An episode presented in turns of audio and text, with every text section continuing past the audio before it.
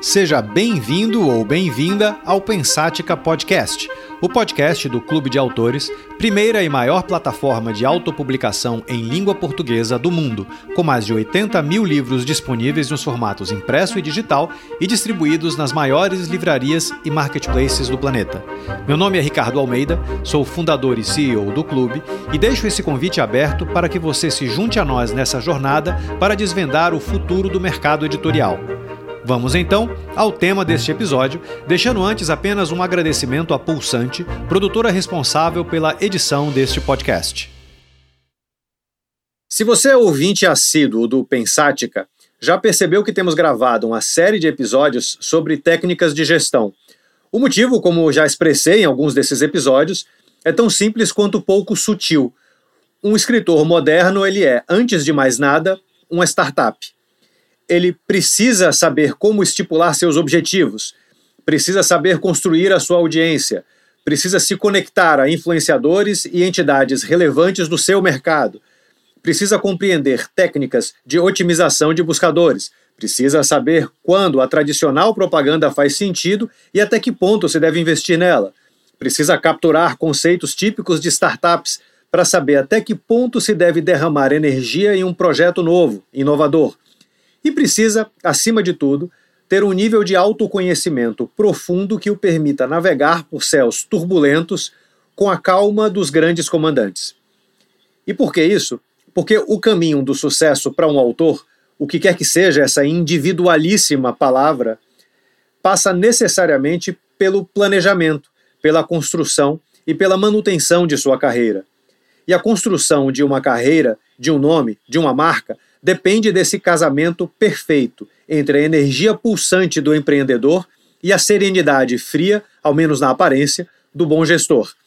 Nos últimos episódios, falamos com mentores, com professores de gestão e com especialistas em marketing nas mais diversas áreas, sem contar os influenciadores que têm escrito os rumos da demanda literária no Brasil e no mundo.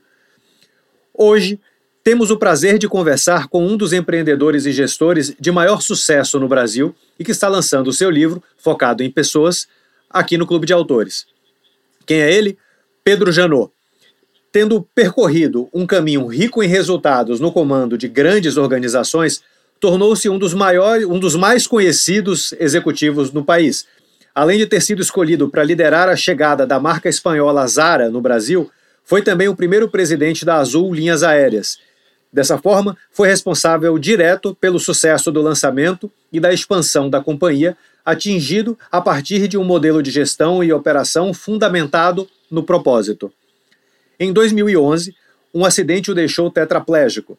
Encarando a situação como um novo começo, Pedro se reinventou e decidiu se dedicar ao que mais gosta: ajudar empresas a superarem os desafios de crescimento no mercado. Palestrante, mentor, investidor e membro do conselho de grandes companhias, ele é também um escritor de mãos cheias. Pedro, seja muitíssimamente bem-vindo aqui ao Pensar. Legal, Ricardo. Fico muito feliz de poder estar aqui contribuindo com a minha história é, para novos escritores. E, como você disse, né, a, a própria palavra escritor significa muito mais do que escrever um livro. Exatamente. Pedro, eu sempre gosto de começar um episódio pedindo para o convidado contar a sua história. No seu caso específico, há pelo menos duas histórias de sucesso, quer dizer, há muito mais, né? mas há duas histórias de trajetórias, digamos assim, envolvidas, né? uma antes e outra depois do acidente. Partindo dessas duas linhas do tempo, desses rumos reservados pelo destino, eu te faço uma pergunta diferente. Quem é Pedro Janot? Pedro Janot ah, é um sujeito que tinha uma grande inquietude, ou melhor, tem uma grande inquietude por conhecer coisas novas e desafiantes. Dessa maneira, eu cruzei companhias grandes e pequenas nos seus momentos mais importantes, como Mesbla, Americanas, Richards, Azara, o Pão de Açúcar e, finalmente, a Azul. E depois do meu acidente, as minhas empresas, a Contravento, a Solo, e é isso. De, de todas as, as, as companhias que recheiam o seu currículo, você citou umas, umas, inclusive, eu acho que algumas das pessoas, não, não dos mais novos, não vão nem se recordar, tipo a Mesbla, é, é, mas, quer dizer, é um, uma, linha de tempo muito longa, né? É, é, então, isso é um, é, um, é um livro à parte.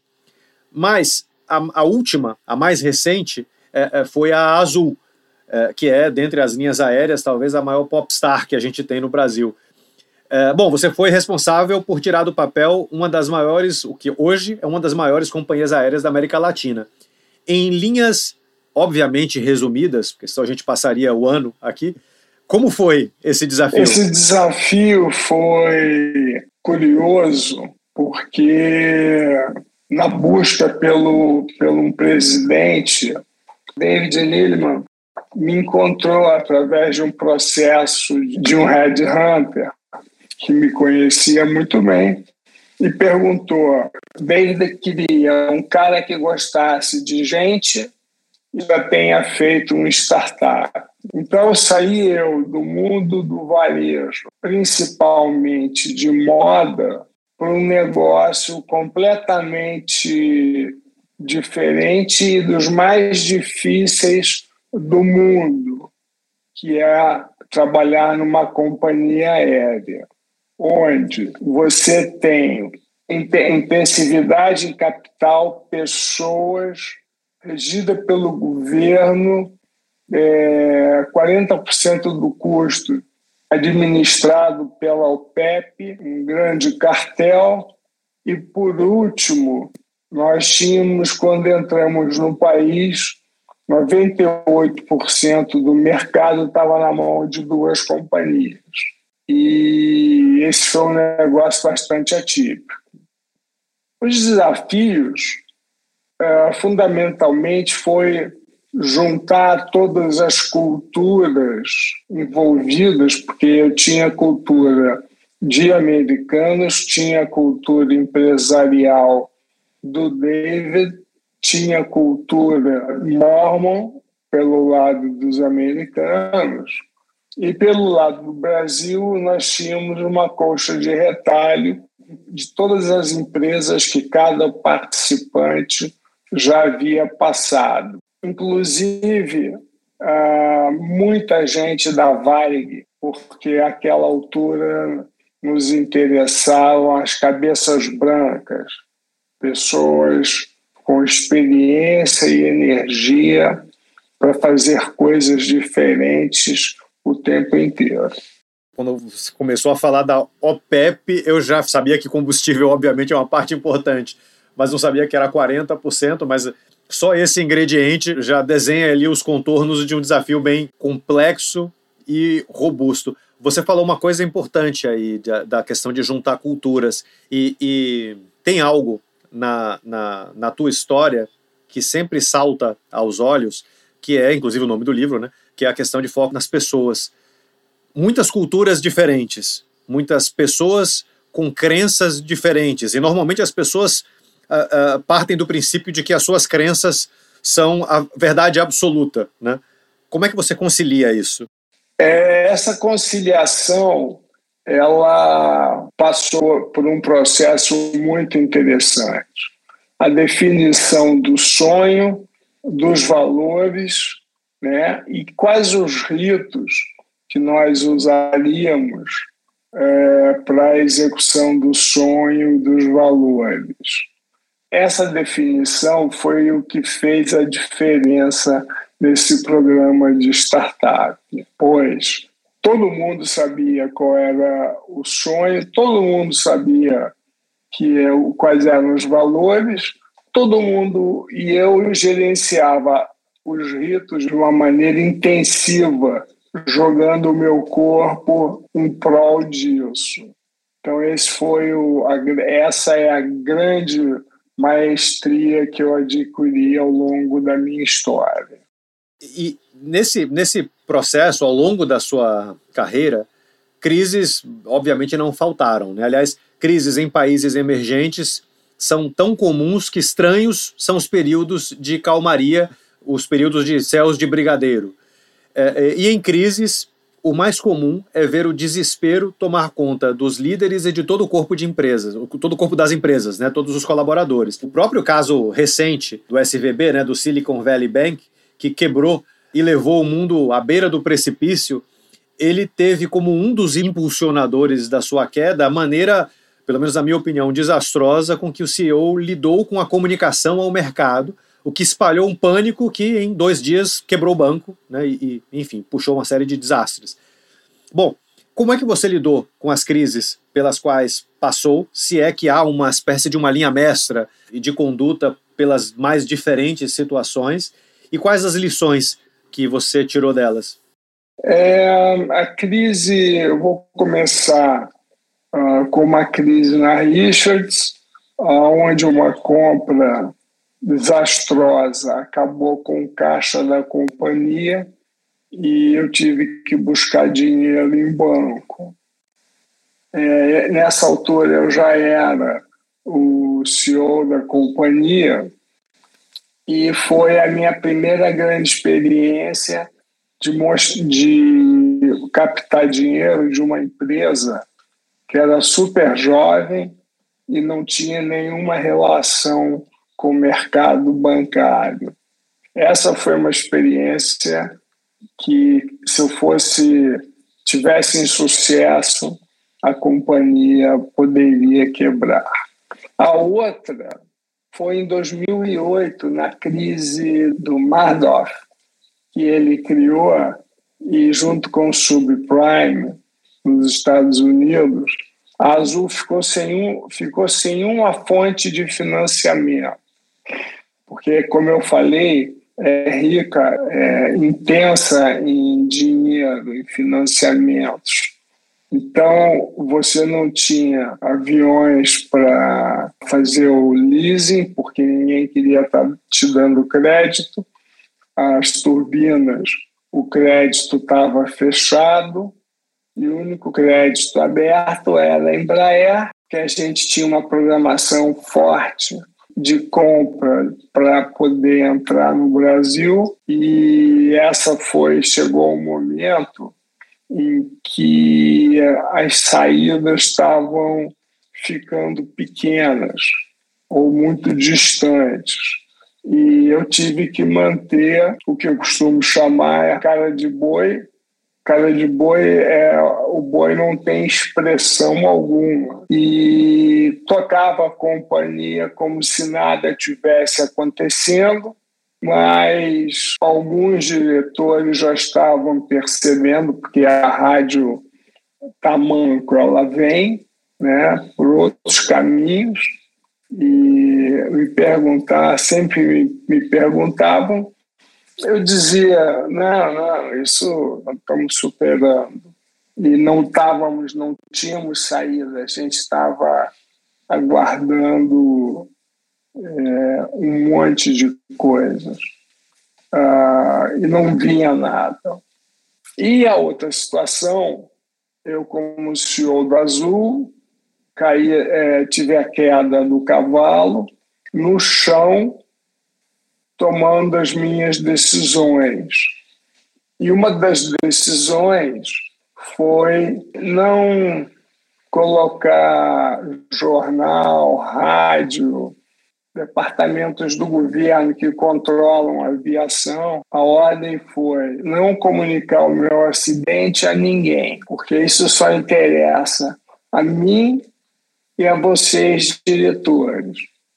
E aconteceu na época um grande atrito entre quem recebeu o meu comando e os demais é, diretores que queriam levar, é, que era importante para os acionistas, para o cliente. Eu falei, não. E o pior, quer dizer, o pior, o melhor de tudo, que mesmo no chão me obedeceram. E foi a decisão mais correta ah, quando você olha pela perspectiva da empresa. Que lições a gente conseguiria espremer desses, desses três exemplos que você é, é, deu sobre como caminhar e atravessar essas crises? Ricardo, é, crise, como você falou, num país emergente, crise no negócio, em negócios é uma constante. É uma constante em que ela aparece todo dia de manhã, quando você abre as portas para trabalhar, abre suas lojas, abre seus voos. A crise está sempre presente dentro do seu viver. Tem crises menores, tem crises maiores, mas todas as crises podem afetar o seu negócio mortalmente. Então, se você comprar mais do que deve, crise. Se você comprar, quer dizer, comprar muito mais do que deve. É, um avião, no início de uma companhia, cair, se acidentar, ter um incidente ou um acidente, é uma crise brutal vários aviões da companhia não saírem na hora, no horário programado é uma crise brutal, porque vai mexer com a percepção de valor da sua companhia. E dentro de um mercado que 98% é, eram de duas companhias, isso fica hiperlativo sobre todos os aspectos. Calma, é, é talvez fosse o, é, é a linha mestra né, para lidar com tudo, é a cara de é boi. É a cara de boi. É, negue sempre as coisas que são mais críticas, minimize essas coisas. É, a, quem, a quem tiver que dar transparência, dar a transparência total né, que são muito poucos, que a maturidade e, e pensem na empresa antes dos seus próprios empregos, né? calma e frieza. São essas dois, duas palavras que faz você minimizar uma crise e sair dela. O, o Pedro, houve um momento em que você, nas suas próprias palavras, se reinventou. Me corrija se eu estiver errado, mas nesse ponto você saiu da linha de frente executiva de grandes companhias e passou a auxiliá-las a partir de suas experiências, como membro de conselho, por exemplo, e mentor, etc. É, é, isso também significa que você, é, metaforicamente, deixou de ser personagem e passou a ser autor? É, como é que foi essa reinvenção? Como é que foi essa redescoberta? Essa reinvenção, ela veio do acidente, que você ficar com a cabeça lúcida e porque instantaneamente você ficou imobilizado, é um dos maiores choques que a medicina psicologicamente atribui a qualquer ser humano e isso aconteceu. E o fato de, de me reinventar era simples, né? O que, que eu posso fazer usando as minha, a minha, o meu conhecimento e, minha, e a minha boca para poder falar? E foi muito interessante e despertou dentro de mim a necessidade, quatro anos depois do acidente, de escrever meu primeiro livro, uh, que se chamava Maestro de Voo, falando sobre a história da Azul e, obviamente, a perspectiva é, a intimidade com o projeto era muito grande. E a reinvenção também veio. É, como é que eu coloco a serviço todo esse meu conhecimento? Foi quando eu pude participar de conselho, um conselho de companhia aberta, é, pude participar de mentorias de companhias que faturavam 500 é, em cinco anos, 500 milhões de reais, e em cinco anos levarem, levarem, levar essas companhias a um bilhão, um bilhão e cem. É, isso foi, foi aonde eu entendi que eu conseguia essa reinvenção. E depois, como caminhos de empreendedor, que eu empreendi o lançamento de uma companhia chamada Solo Capital, que ela basicamente está orientada para mercados tradicionais em pequenas e médias empresas que tenham grande crescimento e buscando essas empresas em mercados pulverizados. E esse é um projeto muito interessante que, a, através de um fundo que gerava uma renda que fazia a companhia existir, e tínhamos um crowdfunding para capturar as empresas médias e pequenas de grande sucesso dos mercados tradicionais. E a nossa última a nossa última passo foi a criação da B4.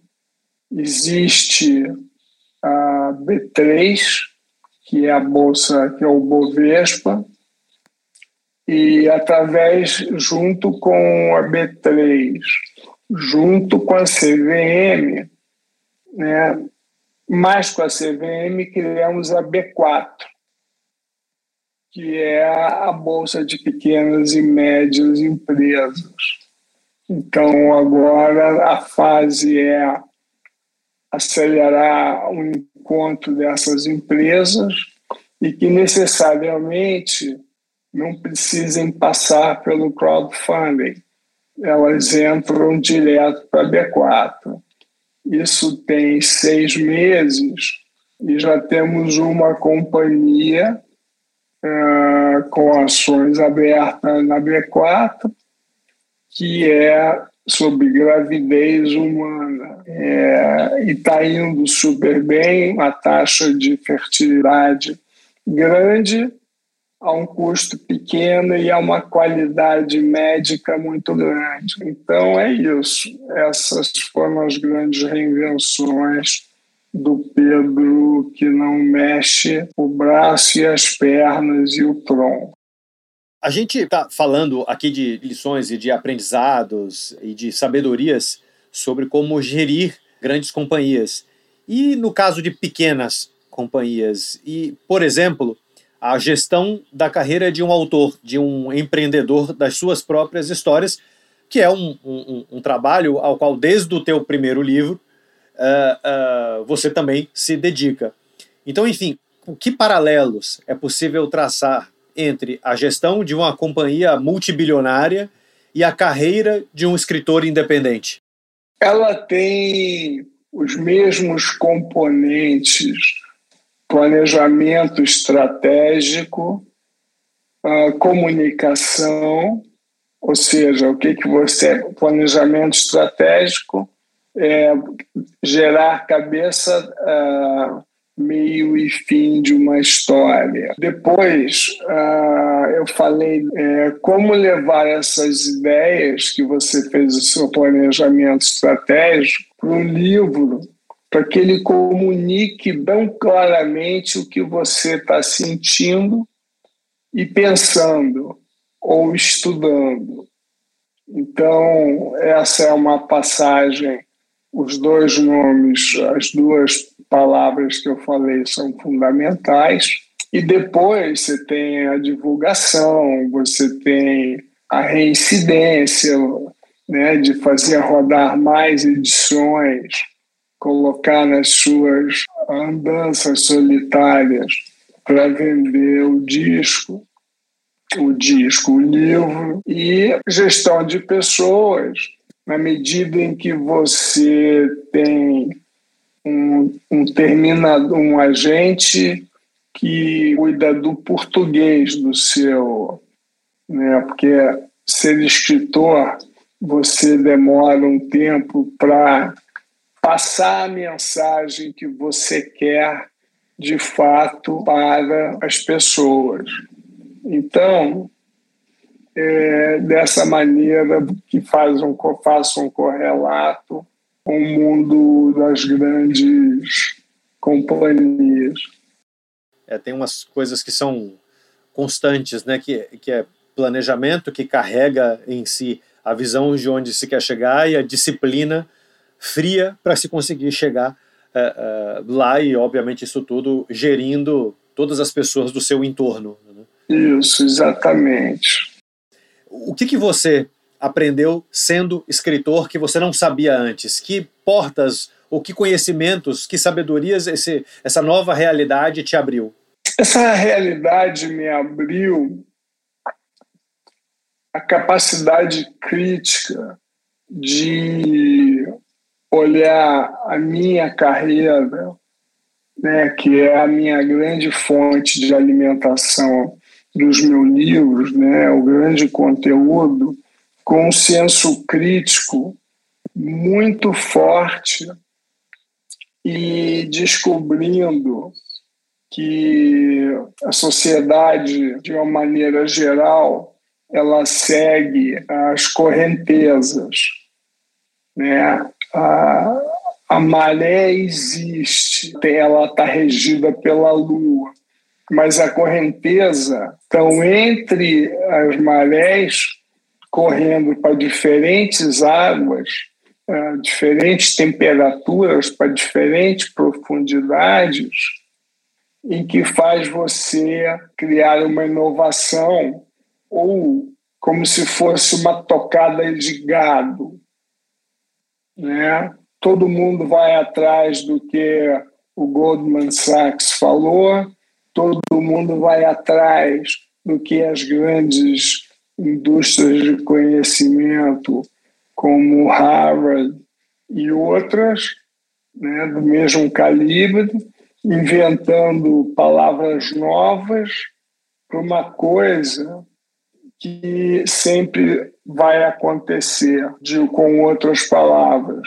Porque, por exemplo, é, o homem continua a associar, desde a idade da pedra até hoje, ele é associativo, ele é comunitário, ele precisa ver e ser visto, ele precisa de artefatos que façam ele conseguir seus objetivos, artefatos esses que começaram com um pedaço de pau afiado na ponta, até artefatos como hoje nós temos programas de computadores absolutamente geniais que fazem a diferença do mundo e ferramentas de comunicação que são capazes de mudar a história do mundo em qualquer momento que o mundo se encontre.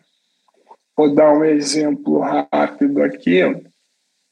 É, na definição, esse é um caso bem interessante que quando os diretores, e eu deixei exclusivamente com eles a definição dos valores da companhia e eu daria a minha palavra final junto com eles, é, criou-se a paixão pela aviação. Aviação é tudo aquilo que envolve o negócio, desde o querosene altamente é, inflamável, que é o querosene de aviação, até é, o mecânico júnior que entrou na companhia. E a grande beleza desse negócio foi que eu troquei a palavra temos paixão pela aviação pela temos paixão pelo cliente.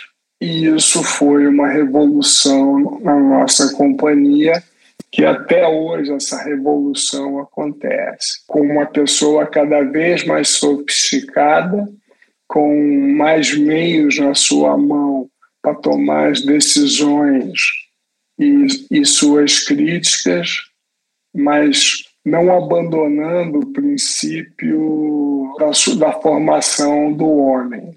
Né, que a primeira coisa foi a fala, é, fez o ser humano ter uma compreensão rápida e clara do, que ele queria fazer né, e o que ele queria naquele momento.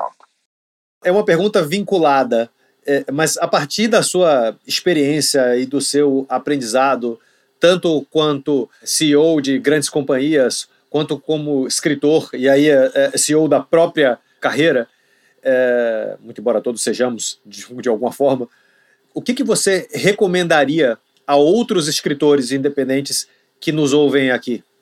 A minha recomendação é que o conhecimento ou a história que você vai levar a esse público saia do seu coração. É uma coisa vibrante que faz você pesquisar, é, ir ao infinito para conseguir ah, as palavras corretas para aquele momento. Então, é pensar com o coração. Essa é a, minha sugestão para esse escritor que quer transferir um conhecimento, uma percepção ou qualquer coisa para um livro. Simples, mas extremamente importante. Eu, a gente veio do lado de cá quem faz isso e os resultados que acabam vindo a partir daí. O, o Pedro, eu não sei se você sabe, provavelmente não, mas você compartilha na sua história pelo menos dois nomes que são extremamente importantes para mim e para o clube de autores. Um deles é a editora Manoli, que lançou um dos seus livros, acho que o, o primeiro, se não me falha a memória. É, foi a, a, a Daniela, quando ela estava à frente da Manoli, que nos ajudou, na verdade, que permitiu que o clube existisse, porque foi ela que conseguiu organizar a primeira gráfica para imprimir os nossos livros de maneira sob demanda lá em 2009. Sem ela, a gente não existiria.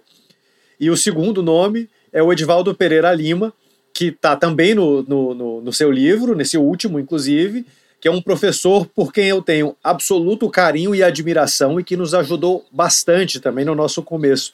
A minha pergunta, na verdade, é sobre ele. Qual o papel do Ed é, que inclusive preciso trazer aqui para o podcast também. Qual o papel dele no seu livro? O Ed tem uma capacidade de expressar o que você está sentindo muito forte. Depois de um treinamento de uma vida a ser objetivo, se ater ao que interessa, é, ser rápido. Isso num livro, ele tem a mesma percepção, mas o uso da palavra conjugada entre si é onde o Edivaldo, nosso querido Edivaldo, entra para fazer reflexões em cima do que você está escrevendo, do que você está querendo relatar. Fantástico. Eu, eu, eu realmente eu preciso trazer ele, ele para cá. O, o, o livro dele que eu li, o primeiro livro dele que eu li, que foi o Escrita Total, é uma aula à parte para escritores. Pedro, é, tem alguma mensagem final que você queira deixar para aqui para os escritores? E aí eu vou pedir para você emendar falando um pouco sobre o seu livro e sobre as sabedorias que estão ali dentro, entre capa e contracapa dele. Bom, a primeira mensagem que eu de deixaria é para perseguir o seu sonho, porque escrever um livro é muito difícil, ter sucesso num livro tão difícil quanto escrevê-lo e não desistir nunca. Ou seja, se a pesquisa que você fez não é suficientemente profunda para te dar o que você está sentindo no seu coração, pesquise mais, pesquise diferente, é, use pessoas como o Edivaldo, que tem uma perspicácia no uso das palavras muito grande. Mas, fundamentalmente, não desista nunca. É, Pessoas foi uma, um livro que queria simplificar as coisas para as pessoas, para os leitores, sobre o assunto pessoas. Porque quando você chega no mundo empresarial, quando você chega na, na família, né, no âmago familiar, os líderes não pensam que está cercado de pessoas que cada um tem a sua história, cada um tem a sua contribuição a dar e que cada um é único de maneira importante e essas importâncias unicelulares reunidas fazem a pessoa completa. Ou seja, o ser humano é indivisível e foi por essa esse livro caminha por essa lógica trazendo exemplos da minha reflexão durante o período que eu estou acidentado e imobilizado e levando a cabeça das pessoas ao futuro. E quando você observar, pessoas não são grupos, não são sociedades, não são empresas, não são agremiações. Pessoa é uma célula única. É por aí que eu, que eu trafego com exemplos uh, de todas as empresas que eu passei e, por último, pela Azul, que foi a minha grande obra, eu vou dizer obra-prima, né? Ela foi única, como todas as outras, criada por um sujeito que já tinha 48 anos, junto com seu idealizador, David Neilman, e é onde eu trago os exemplos mais gostosos para o leitor saborear. Maravilha. Meu caro, muitíssimo obrigado pela sua presença. É, acima de tudo, uma honra poder é, ouvir e compartilhar histórias como a sua aqui no podcast. São histórias assim que nos inspiram a todos e que, sendo absolutamente pessoal agora, nos deixam, me deixa pelo menos, extremamente orgulhoso por estarmos aqui à frente de uma plataforma capaz de receber essas histórias de pessoas como você e compartilhá-las com o mundo. Então eu só tenho a, a agradecer, desejar sorte nessa nova, nesse novo empreendimento que é o seu novo livro e colocar o clube aqui à tua disposição. Poxa, muito, muito bom, Ricardo. Eu gostaria apenas é, de falar um pouco sobre sorte. Eu não acredito em sorte, mas um bom goleiro tem que ter sorte. Vamos para casa com esse enigma e trasladar para o futebol, que é algo que nos apaixona, que nos enlouquece e da onde saiu essa máxima. Um grande abraço para você e para todos os seus ouvintes. Grande abraço, obrigado. Vou ficar pensando aqui agora.